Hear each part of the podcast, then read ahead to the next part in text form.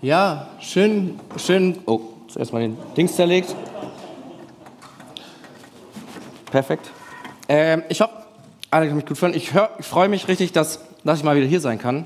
Ähm, ja, es war jetzt auch schon wieder eine längere Zeit her, dass ich hier, hier war. Ähm, und es ist echt schön, jetzt mal wieder hier zu sein. Vor allem, ich habe nicht damit gerechnet, dass so viele Leute jetzt noch in den Sommerferien hier sind. Äh, aber umso schöner, dass, dass ihr euch heute aufgemacht habt und, und hergekommen seid.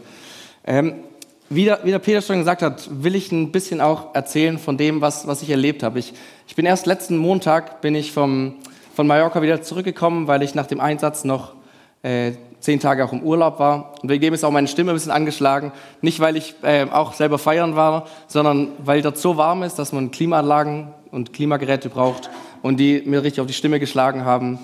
Wegen dem, äh, ja, tut es mir einfach vergelten, wenn es ein bisschen äh, geheiser ist, wenn, wenn ich manchmal ein bisschen husten muss. Ich habe auf jeden Fall kein Corona, den Test habe ich gemacht. Ähm, genau, nur es halt, ging halt irgendwie auf die Stimme. Ja. Also, was, was ist denn der Reach Mallorca Einsatz? Ähm, ich weiß nicht, ob, ob manches davon schon gehört haben oder schon ein Video gesehen haben. Ich war in, in Mallorca für zehn Tage, wo dieses Jahr so viele Leute dabei waren an Teilnehmern wie noch nie. Wir waren über 150 Teilnehmer aus, aus Deutschland, aus der Schweiz, also aus dem deutschsprachigen Bereich, die alle ihre Sommerferien geopfert haben, um an den Ballermann zu gehen, dort, wo die Leute Party machen, um, um mich von Jesus zu erzählen, um das, um das Evangelium zu diesen Menschen zu bringen. Und äh, das Programm sah ungefähr so aus, dass wir jeden Morgen zusammenkamen als ganze Gruppe, noch, wie Peter von uns gesagt hat, erst noch eine Lobpreis- und Gebetszeit hatte, hatten noch ein, eine Predigt gehört, haben bestimmte themenspezifische ähm, Themen, wo es um Identität ging, Beziehung, ähm, Berufung Gottes, Evangelisation. Ähm, und dann, und dann abends die großen Gottesdienste waren. Und wir dann genau das, was, was, wir, was wir aufgenommen haben, wo wir selber erfahren haben, rausgegangen sind auf die Straßen, um mit Menschen ins Gespräch zu kommen.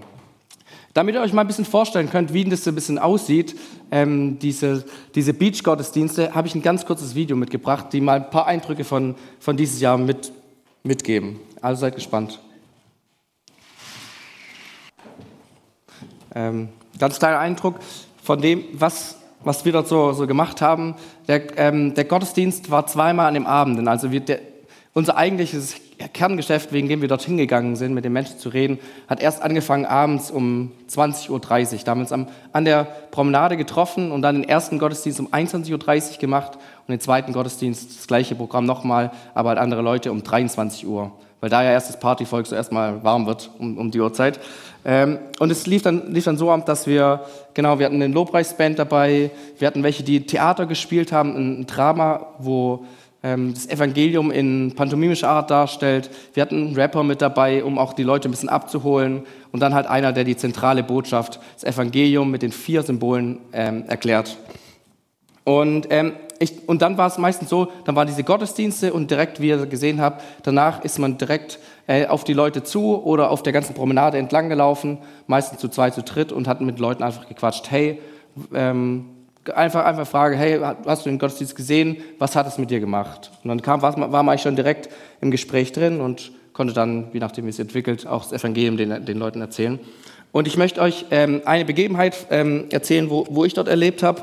Ähm, ich war an einem Abend, war, äh, war, ich, war ich dort und habe mit, mit vier Jungs geredet. Die standen, standen so da und waren auch relativ interessiert oder sind zumindest stehen geblieben.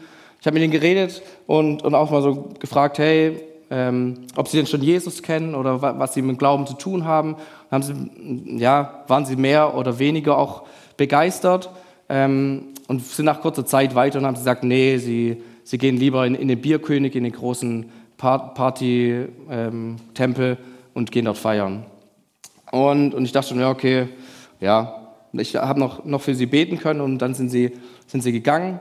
Und dann, witzigerweise, ungefähr war das eine oder zwei Stunden später, kamen auf einmal zwei der Leute, kamen auf mich nochmal zu und haben mich halt gesucht gehabt, weil ich auch an der Promenade war, sind auf mich zugekommen und haben gesagt, hey du, äh, erzähl mir mal, sie, sie haben irgendwas damals gehört von irgendeinem so Lazarus erzähl mir mal, wie gerade die Geschichte, weil der eine hat das behauptet, dass das passiert ist, der andere das, sie wussten es aber nicht. Und dann habe ich gesagt, ey, perfekt, ähm, konnte denen die Geschichte von, von Lazarus erzählen und wie Jesus ihn, ihn geheilt hat. Und das war aber eigentlich nur der Aufhänger. Und dann äh, konnte ich mit ihnen ähm, reden und habe hier so ein, so ein, Armband gehabt, habe gesagt, hey, wisst ihr denn eigentlich, was die frohe Botschaft ist, wegen was wir hier sind? Und wegen dem, wir hatten alle so T-Shirts an, wegen was wir hier am Ballermann gekommen sind. Und die so, nö, wissen eigentlich nicht. Und ich konnte die, die ganzen vier Symbole, das ganze Evangelium erklären. Der eine hatte noch irgendwie auch ganz andere Weltanschauungen und dachte, Jesus müsste öfters wiederkommen und so. Aber als ich ihm dann alles erklär, erklärt habe, ähm, war er echt sichtlich bewegt, hat, hatte echt nasse Augen und hat gesagt, hey krass, ich habe, ich glaube, zum ersten Mal verstanden, was, was die frohe Botschaft, was das Evangelium eigentlich heißt. Und ähm, also ja, ich habe ich hab hinterher einfach nur noch für die beiden, beiden beten können.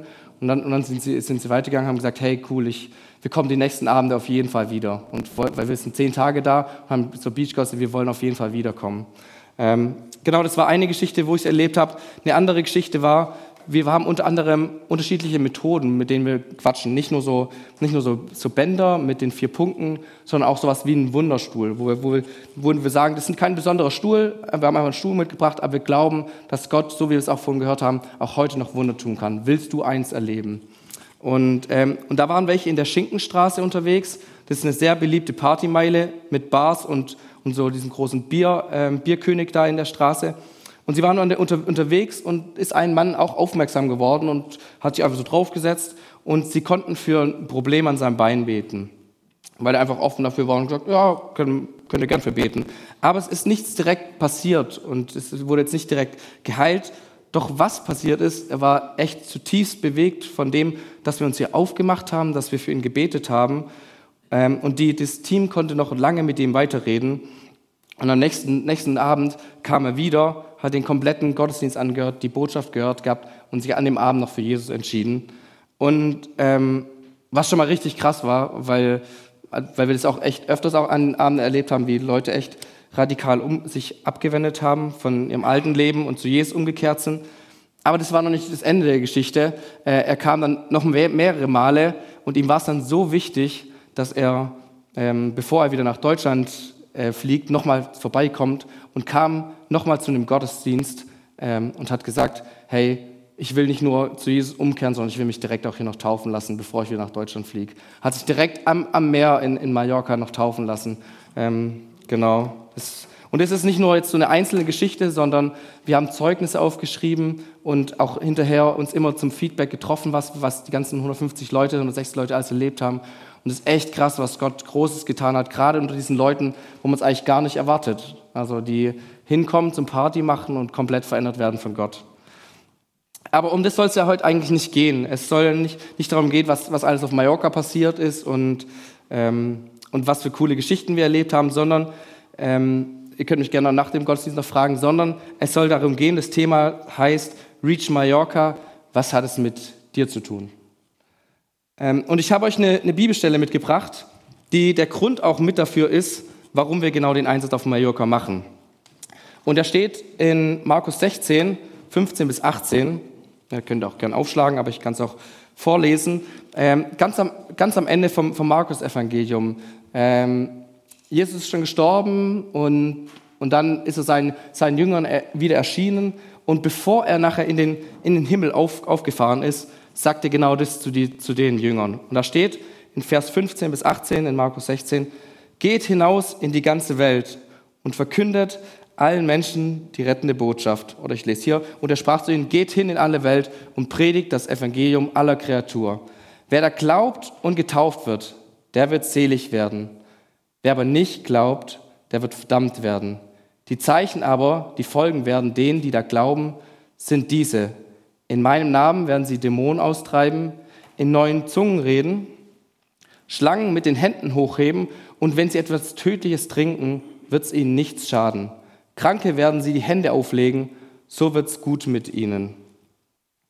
Genau. Und das ist die Grundlage, warum wir sagen, hey, es ist, es ist, wir glauben, dass es, dass es nicht nur irgendwie ein Bibelvers ist, der damals gegolten hat, sondern auch noch heute gilt. Und genau wegen dem wollen wir an den, an den Reach Mallorca Einsatz gehen. Aber vielleicht, wenn, wenn ihr es jetzt durchgelesen habt oder ich es euch so vorgelesen habe, kommen euch so manche Fragen hoch. Diese Fragen hoch, wenn man das so gehört hat, die wie, hä, wie, wie kann Gott mich da gebrauchen? Ich kann nicht mal gut reden oder ich bin schon vielleicht noch zu jung oder ich bin schon zu alt oder ich weiß gar nicht, was den, den Leuten überhaupt sagen soll. Oder wie kann ich die rettende Botschaft einfach und verständlich den weitergeben? Und genau auf diese Fragen will ich heute Morgen Antworten geben, oder hoffe zumindest. Auf die erste Frage, wie kann Gott mich gebrauchen? Ich kann noch nicht gut reden, ich bin doch vielleicht schon zu alt, ich weiß gar nicht, was den Leuten verkünden soll. Ähm, kann ich euch eine, eine einfache oder eine, versuchen, eine schnelle Antwort zu geben? Weil selbst wenn wir in die Bibel reinschauen, schon in der Bibel sehen wir, dass da ganz viele Vorbilder, ganz normale Menschen wie du und ich waren. Und du, wenn du denkst, Gott könnte dich, nicht, dich wirklich nicht gebrauchen, dann erinnere dich mal an folgende Personen in der Bibel und ihr Leben. Zum Beispiel Noah. Noah war betrunken. Jakob war ein Lügner. Mose stotterte. Simson war ein Frauenheld. Timotheus war zu jung. Jesaja predigte nackt, richtig crazy. Hiob verlor alles, was er hatte. Jona lief vor Gott weg. David war ein Ehebrecher und Mörder.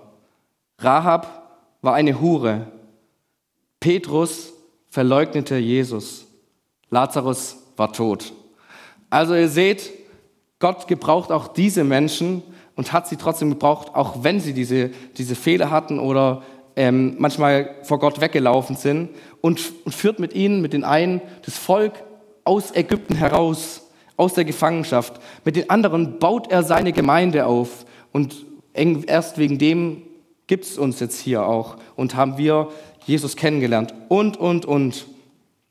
Genau, und, und das gibt ja, jetzt würdest du sagen, ja, okay, aber was ist jetzt, wie kann ich jetzt mich, wie kann Gott mich gebrauchen?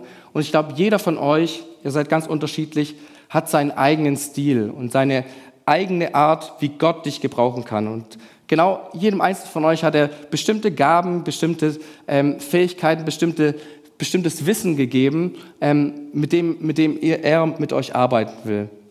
Und davor, mit denen, die auch mit den Einsatz mitgeleitet haben, genau mit diesem, vor allem bekannt für diese vier Punkte, ähm, die haben daraus, aus diesem Stil, haben die ähm, so, sogenannte Schuhstile erstellt. Die haben die Bibelstelle in Epheser 6, Vers 15 gelesen, wo es um die Waffenrüstung Gottes geht. Und da heißt, begleitet euch an den Füßen mit der Bereitschaft, die gute Nachricht vom Frieden mit Gott zu verkünden. Und haben gesagt, hey, guck mal, wenn es Schuhe gibt, die, die fürs Evangelium eintreten können, dann gibt es doch, wenn wir unterschiedlich sind, auch bestimmt unterschiedliche Schuhstile. Und haben geguckt, was, ähm, was gibt es denn für unterschiedliche Schuhstile und unterschiedliche Persönlichkeiten. Und die will ich euch kurz vorstellen, weil es vielleicht euch auch euch helfen kann, rauszufinden, hey, was, was hat denn Gott vielleicht für, für mich für, eine, ähm, für einen Stil, für einen Evangelisationsstil auch reingelegt. Und der erste Stil ist der Einladende. Da heißt in, in Lukas 14, 23, Geh auf die Landstraßen, befahl der Herr, und bring her, wen du finden kannst. Jeder ist eingeladen, mein Haus soll voll werden. Genau das hat Jesus, Jesus zu seinen Jüngern gesagt. Also geht raus und ladet einfach alle ein. Und ein Beispiel zum Beispiel für diese Persönlichkeit, wenn es euch anspricht, ist, ist die samaritische Frau am Jakobsbrunnen. Jesus redet mit ihr und, und als, als sie verstanden hat, dass Jesus der Messias ist, lässt sie alle stehen und liegen, lauf, läuft in die Stadt, wo, wo, wo sie herkam und, und, und sagt zu den Leuten, kommt und seht euch den Mann an, der mir alles gesagt hat, was ich jemals getan habe. Vielleicht ist er der versprochene Retter. Und sie ging hin und viele fanden den Glauben. Also sie, sie hat keine große Rede gehalten und sie, sie versucht auch gar nicht erst ihre Nachbarn irgendwie mit einem Gespräch, was sie, was sie jetzt erzählt hat, alles davon zu berichten, sondern sie lädt sie einfach kurz ein und sagt, kommt und lernt ihn persönlich kennen. Das ist der, der einladende Stil. Vielleicht spricht es dich an. Der zweite Stil ist der betende ähm, Stil. In Matthäus 10, Vers 8 heißt, heilt Kranke, weckt Tote auf, macht Aussätzige rein, treibt Dämonen aus. Was ihr umsonst bekommen habt, das gebt umsonst weiter. Und genau so ein Beispiel für so eine Persönlichkeit betend ist Petrus und Johannes. In Apostelgeschichte 3 können wir lesen, wie er in einen Tempel gegangen ist und da sitzt so ein gelähmter Bettler. Und, ähm, und er, er bittet sie, ähm, ja, dass sie, dass sie ihn, ihn heil machen, weil sie von ihm gehört haben. Und Petrus sagt, oder weil er darum bettelt, Geld habe ich nicht, aber was ich habe, will ich dir geben. Im Namen von Jesus Christus aus Nazareth, steh auf und geh. Und sofort war der, war, war der, der Mensch geheilt und voller Freude ähm, ist er umhergereist, äh, umhergerannt und, und hat großes Aufsehen erregt. Und, und genau diese Aufmerksamkeit hat dann Petrus und Johannes genutzt, um das Evangelium zu predigen. Genau, das heißt, wie bei den Jüngern ging es bei, bei Jesus nicht nur darum, die frohe Botschaft zu verkünden, sondern es sind auch durch Heilung von Menschen, das ging Hand in Hand. Und durch diese erstaunlichen Wunder kamen dann viele Menschen zum Glauben. Das heißt, durch diesen betenden Lebensstil und das kindliche Vertrauen ähm, und die Zeichen und Wunder, ähm, ja, wird Jesus dadurch groß gemacht. Das ist der zweite Stil. Der dritte ist der Dienende. In Matthäus 5, Vers 16 heißt, genauso soll euer Licht vor allen Menschen leuchten. An euren Taten sollen sie euren Vater im Himmel erkennen und ihn auch, auch ehren eine so eine Person, ähm, die so einen dienenden Lebensstil hat, ist die Tabitha. Im Apostelgeschichte 9 können wir davon lesen, die war stadtbekannt und hat viel Gutes getan und Kleidung für die Armen genäht gehabt, können wir da lesen. Das heißt, sie war keine große Straßenevangelistin und es war auch sehr unwahrscheinlich, dass sie irgendwie eine Predigt gehalten hat. Aber durch ihre praktischen guten Taten war sie ein lebendiger Wegweiser zu Gott. Und, und das hat die, die, die Menschen umgewandelt und mit Liebe erfüllt. Das heißt, dein, dein, wenn es dein Stil ist und dein Schuhstil, ähm, dieser stille Dienst ist ebenso wertvoll wie jeder andere, die auf den Straßen auf Menschen zugehen. Also tu ihn mit fröhlichen Herzen und sag den Menschen, die dich dann danach fragen, warum du, warum du so handelst. Und dann wirst du auch ins Gespräch kommen über, über Jesus. Ähm, genau. Der vierte Stil ist der direkte Stil. Da heißt in 2 Timotheus 4, Vers 2, verkünde den Menschen Gottes Wort, setze dich dafür ein, und zwar überall und zu jeder Zeit. Rede ihnen ins Gewissen, weise sie zurecht und ermutige sie, wo es nötig ist. Lehre sie geduldig, den rechten Weg zu gehen.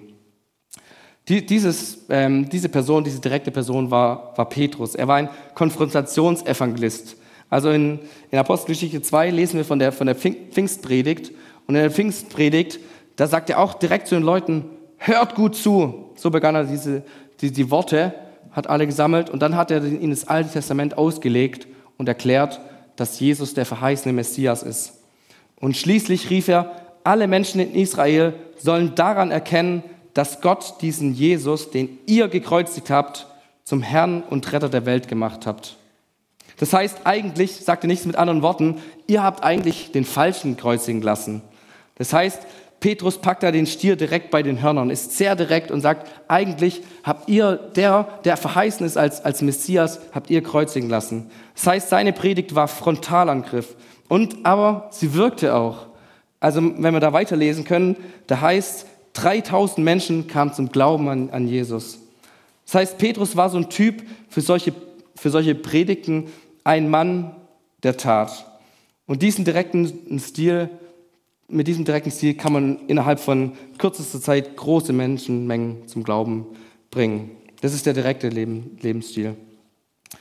Aber, das ist, weiß nicht, ob das euch angesprochen hat, ähm, es gibt noch mehr Stile. Und der nächste Stil ist der intellektuelle. Ich glaube, da, da bin auch eher sehr ich bin damit dran beheimatet.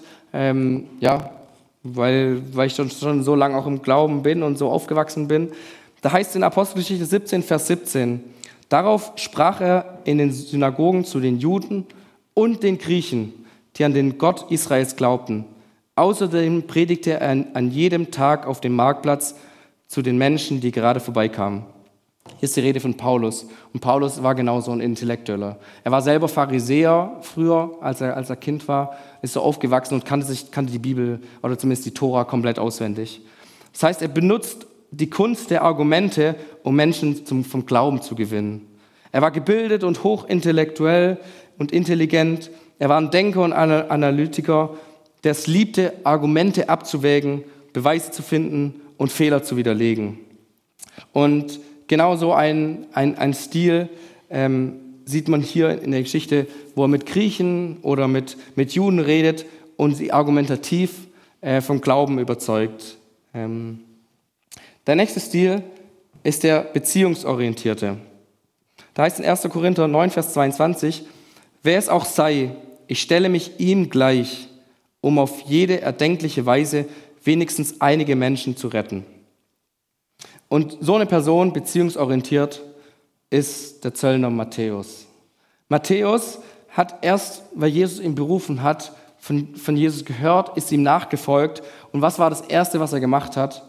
Er hat, er hat alle seine Zöllnerfreunde, alle Freunde, die auch vielleicht nicht groß von Jesus kannten, eingeladen und hat dieses bestehende Beziehungsnetz genutzt, um seine Freunde mit Jesus in Kontakt zu bringen. Und dabei hat es Jesus wenig gekümmert, was die anderen Leute über diese Party oder dieses Essen gedacht haben. Er war gekommen, um die Kranke zu heilen, weil er selber gesagt hat, ich bin gekommen, ähm, nicht für die Gesunden, sondern diejenigen brauchen einen Arzt, die krank sind. Das heißt, Matthäus musste nicht erst wildfremde Leute ansprechen, sondern er sah, dass sein Evangeliumsgebiet bei seinen bestehenden Beziehungen anstehen könnte. Genau, das ist der, der beziehungsorientierte. Und der letzte ist der zeugnishafte. Das ist so ein, so ein, so ein Turnschuh.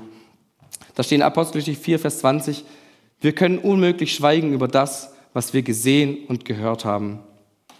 Und, und dieses, diese ähm, zeugnishafte Person ist der blinde Bettler. In Johannes Kapitel 9 können wir davon le lesen, dass Jesus einen blinden Bettler heilt. Und ähm, als, als er geheilt wurde, der, der blinde Bettler, der von Geburt an blind war, kamen die Religionsführer und haben erstmal mit seinen Eltern geredet und, und ihn auch mehrere Male selbst gefragt und wissen wollen, hey, was, was ist da alles passiert? Und seine entwaffnende und einfache Antwort darauf war, eines weiß ich, ich war blind und jetzt kann ich sehen. Also mit anderen Worten, ich argumentiere erst gar nicht darüber, warum ich geheilt wurde. Ich wurde geheilt. Und damit ist die Sache für mich klar. Das heißt, Zeugen versuchen nicht mit ihren, mit ihren Zuhörern zu diskutieren oder sie durch irgendwelche Argumente wie der Intellektuelle zu überzeugen, sondern sie erzählen einfach, was Jesus Christus in ihrem Leben getan haben. Genau, das war so ein kleiner Schnelldurchgang durch diese, durch diese Schuhtypen. Ähm, falls du da tiefer gehen willst, ähm, ich könnte jetzt auch fragen, wer welchen, welchen Stil ist, aber wenn es dich mehr gepackt hat, dann kannst du auch gerne auf der Homepage von The Four vorbeigehen. Die heißt thefour.com slash stil-test. Das sind ein paar Fragen.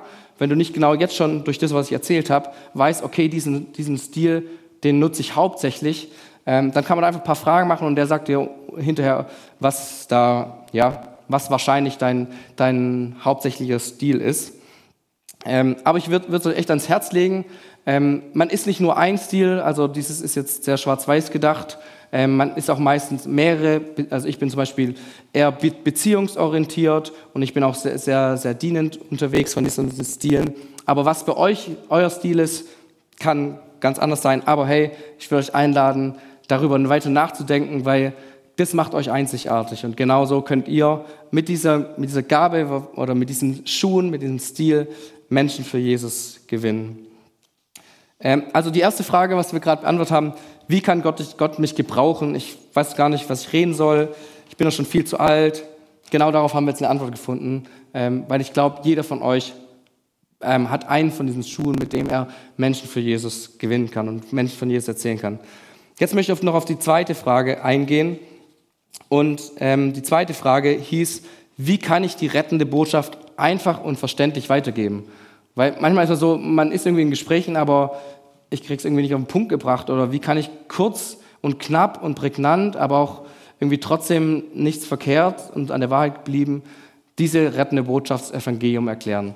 Und da will ich euch, ähm, das wie, wie vorhin ähm, ihr schon gesehen habt, diese vier, vier Punkte ähm, erklären. Ich habe da auch so, so, ein, so ein Bändchen, das hilft mir, ich, da habe ich es immer dabei. Ähm, und da gibt es vier Symbole darauf.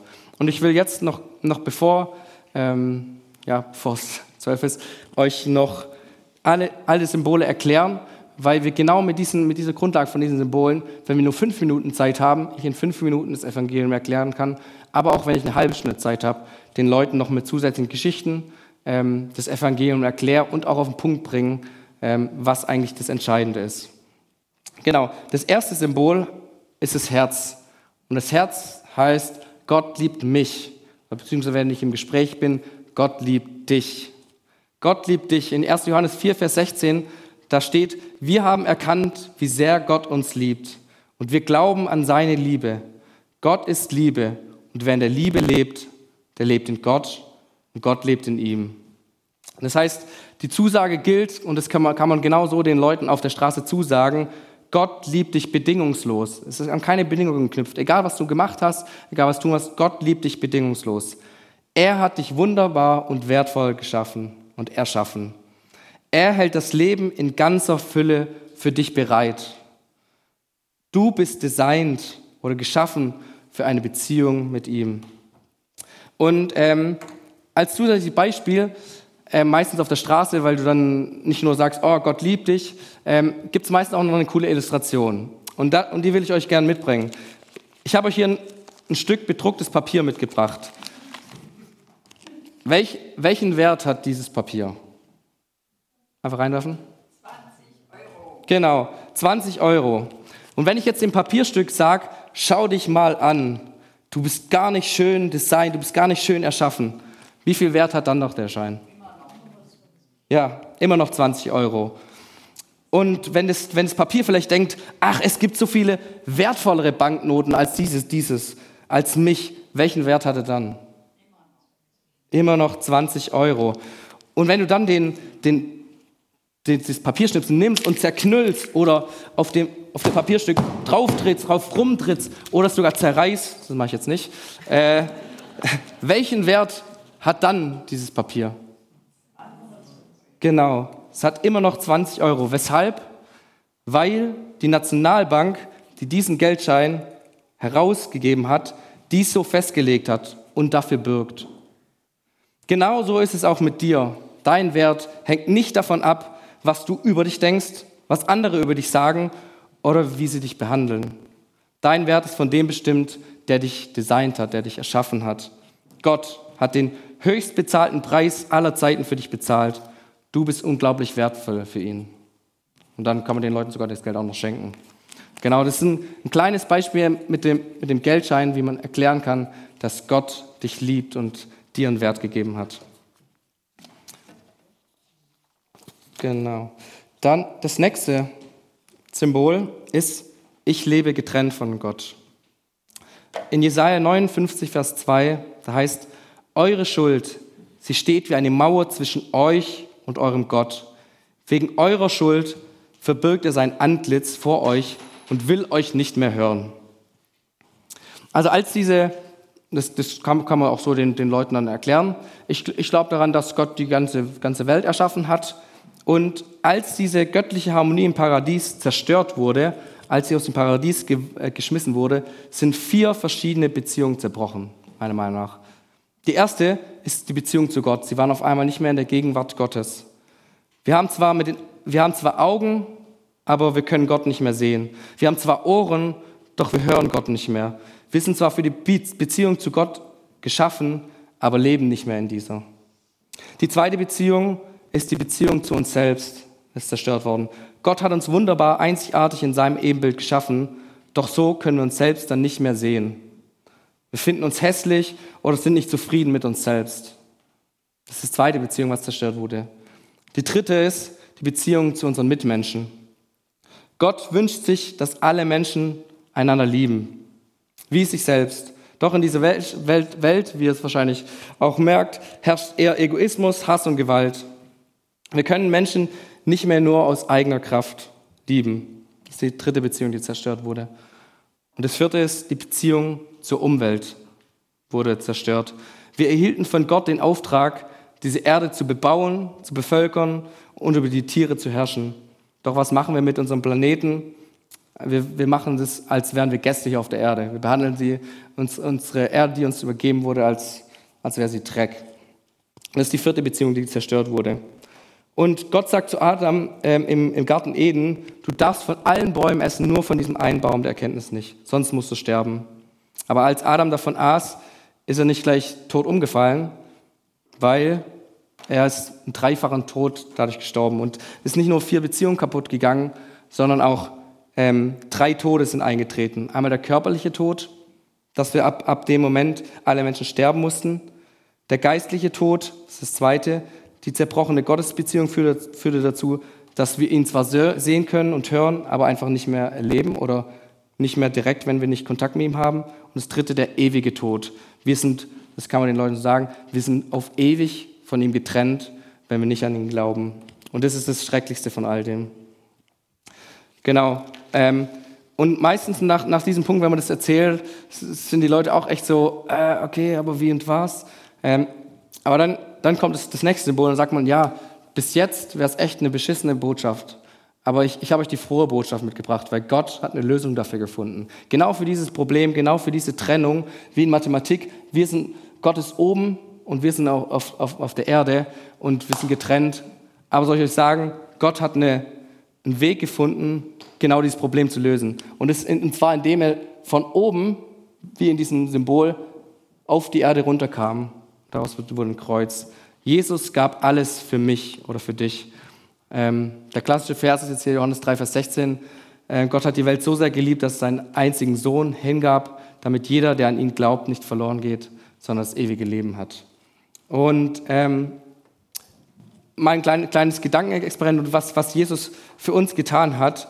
Ähm, wir sind nicht für die Hölle, sondern eigentlich für den Himmel und die Beziehung zu Gott gemacht. Das kann man den Leuten sagen. Aber weil Gott, und dann das glauben wir ja, ein vollkommener Gott ist, und in dem perfekten Himmel ist, könnte kein unperfekter Mensch zu ihm gelangen. Sonst wäre der, Himmel ja nicht mehr perfekt. Weil niemand perfekt ist, wäre das Paradies also leer und wir wären ewig verloren. Aber Gott kam selbst als Jesus auf die Erde. Er hat revolutionär, revolutionäre Dinge gepredigt, wie zum Beispiel, liebet eure Feinde. Er hat Menschen bedingungslos geliebt und sogar umwerfende Wunder vollbracht. Er war Gottes Sohn und wurde trotzdem zum Tode verurteilt. Obschon er sich hätte wehren können, starb er trotzdem im Kreuz für all unsere Fehler. Er nahm sie auf sich und versenkte sie im tiefsten Meer. Er hat die Strafe, die wir verdient hätten, ertragen, die Konsequenzen der Sünde bezahlt und den Tod besiegt. Alles Trennende ist weg. Alles, was trennend war, ist durch Jesus aufgehoben. Und als, als kleines, kleines Beispiel, äh, um das zu verdeutlichen, habe ich euch eine Geschichte mitgebracht. Die Geschichte ist immer cool auf der Straße, weil da, da kann man den Leuten so ein bisschen das, das auch illustrieren wenn, und ist mit denen so ein bisschen Gespräch. Da war mal ein Kapitän und der war mit seinem Segelschiff auf, an, auf dem Ozean unterwegs. Und ähm, mit, mit ihm war auch seine ganze Besetzung, Besatzung mit dabei und auch ein Teil seiner Familie war mit dabei. Und nach mehreren Wochen, sie waren schon echt lange auf dem Ozean unterwegs, waren echt schon ganz weit weg von allen Häfen, ähm, wurde ihm auf einmal gemeldet von Matrosen, dass sich ein Passagier unerlaubt sich von Essensvorräten, die streng rationiert waren, bedient hat. Und der Kapitän war außer sich vor Wut, hat gesagt, das war extra rationalis rationalisiert, ja, rationiert, so ist nicht rationalisiert, rationiert ist das richtige Wort, ähm, und wenn, wenn, wenn es hier einfach irgendwas klaut, dann reicht es uns nachher nicht. Wir, wir kommen nicht mehr bis zum Hafen. War so aussicht, dass er gesagt hat, denjenigen, der, der, den wir finden, der diese Essensvorräte Vorräte gestohlen hat, der wird an Marterpfahl gebunden und wird ausgepeitscht. 50 Peitschenhiebe. Und ähm, hat, hat dann die ganze Schiffsmannschaft zusammengerufen und ist, und ist denen, denen so gesagt, dass jeder ganz genau weiß, dass es auf jeden Fall verboten ist. Kurze Zeit später kommt der Matrose nochmal zu dem Kapitän und überbringt ihm eine Nachricht. Und er sagt zu ihm, ich habe eine gute und eine schlechte Nachricht für dich. Welche willst du zuerst hören? Sagt er, ja, sag mir die gute Nachricht zuerst. Die gute Nachricht ist, wir haben, wir haben den Übeltäter gefasst. Sagt er, okay, was ist dann die schlechte Nachricht? Die schlechte Nachricht ist, es ist deine Mutter, deine alte, gebrechliche Mutter, die, die du so sehr liebst und die haben wir dabei erwischt, wie sie Essensvorräte gestohlen hat. Jetzt stellen wir uns das noch einmal genauer vor. Lässt er seine alte Mutter jetzt auspeitschen, die schon so alt und gebrechlich ist, dann weiß er ganz genau, das wird sie nicht überleben. Auf der anderen Seite, ähm, also und würde er sie dann verschonen und sagen, ah, das, das wird sie nicht überleben und so, dann beugt er damit das Recht und, und eine Meuterei auf dem ganzen Schiff wäre wär die Konsequenz, weil jeder sagt, ja, dann kann ich ja auch Essen holen, ist ja gar kein Problem. Auf der anderen Seite ähm, hat er seine, seine Mutter unglaublich lieb und will sie am liebsten davor verschonen. Genau in diesem Dilemma ist er. Und ähm, jetzt die Frage, was, was würdet ihr in dieser Lage tun? Der Kapitän hatte auf jeden Fall eine schlaflose Nacht. Und am nächsten Morgen steht er auf und ordnet an, seine Mutter an den Mast zu binden. Und die ganze Mannschaft ist versammelt. Und dann befahl er, dass sie mit dem Auspeitschen beginnen sollen. Und, und der, der Matrose fängt schon an, zu an, an, an, ihn auszupeitschen. Und dann geschah das Unglaubliche.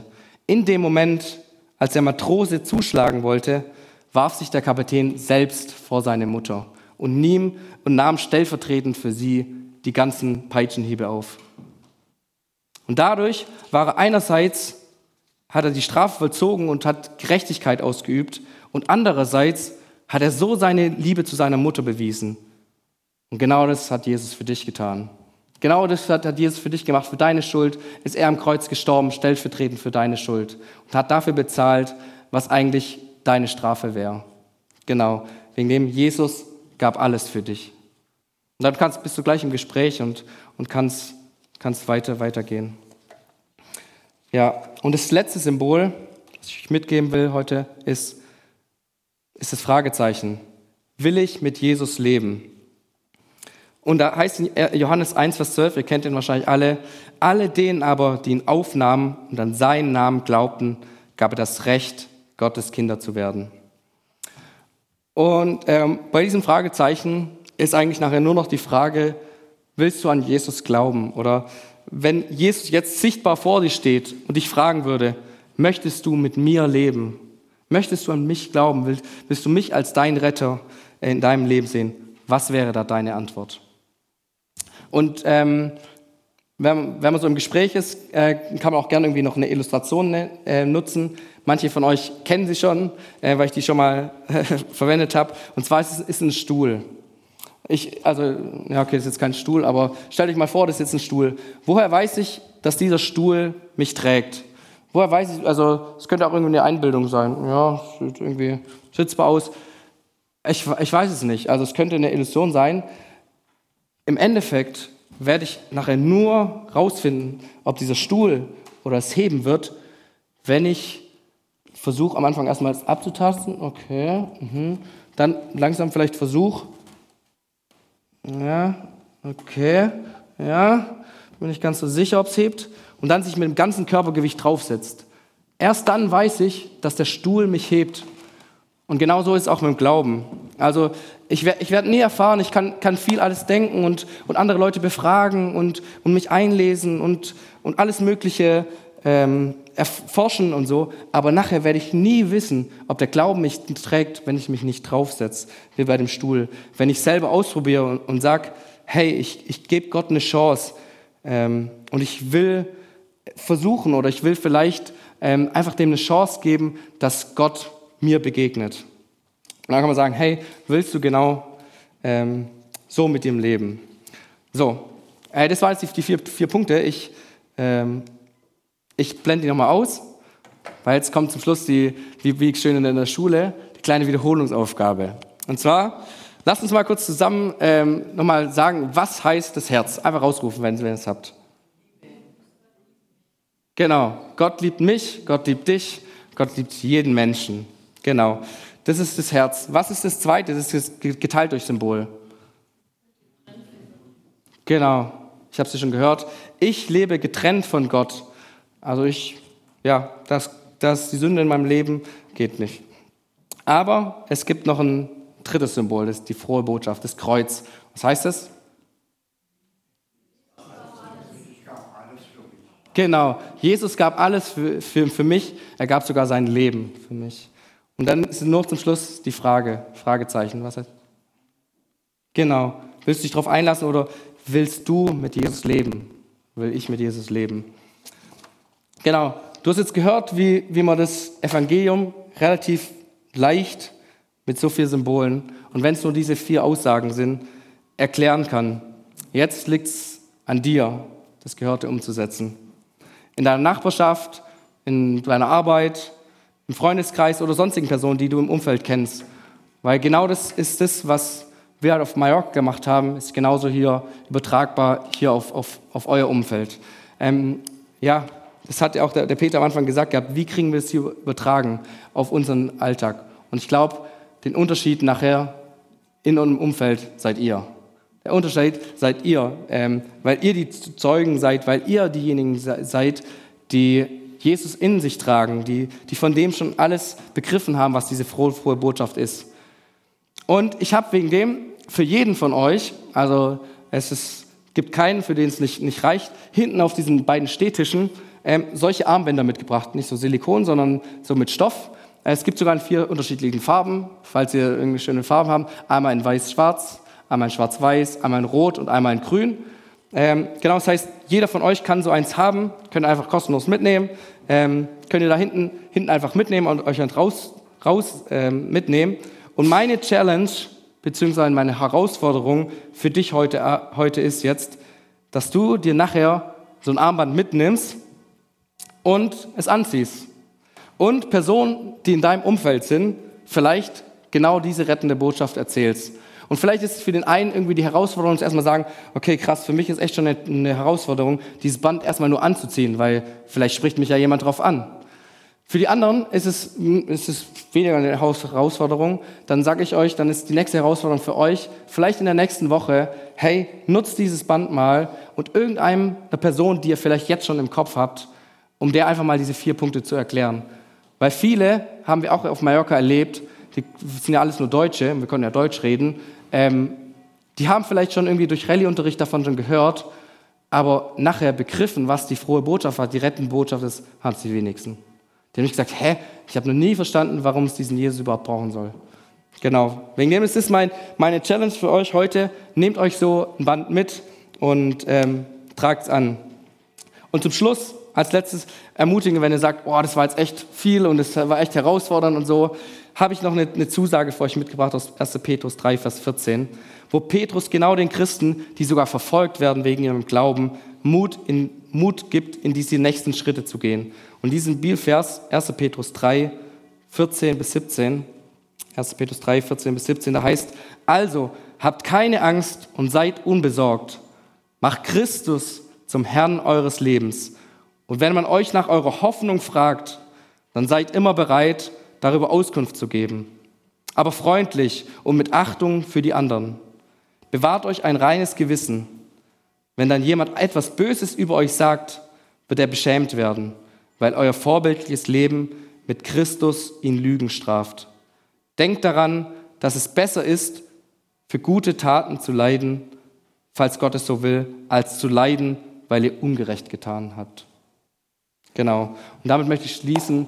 Ähm, und noch zum Abschluss beten. Danke, Jesus, dass, ähm, ja, dass du echt uns diese frohe Botschaft echt ähm, das alles für uns getan hast und wir das echt so einfach rüberbringen dürfen, dass wir ein Zeugnis sein dürfen, dass wir ähm, ja, Menschen echt diese rettende Botschaft weitergeben dürfen. Und, und Jesus, ich möchte echt beten für jeden Einzelnen von hier, dass du uns Mut gibst, ähm, jetzt auch die nächsten Schritte, auch die Personen, wo man vielleicht schon lange auch auf dem Herzen haben, diese rettende Botschaft weiterzugeben. Ich bete echt, ähm, Gott, dass ähm, ja, du uns ausstattest mit Mut und mit Freude, echt ähm, ja, das zu bezeugen, was du in unserem Leben getan hast äh, und was, was auch diese Symbole bedeuten, wenn wir es am, am Arm tragen. Danke echt, dass du uns gebrauchen willst als deine Werkzeuge, dass viele Menschen dich kennenlernen. Amen.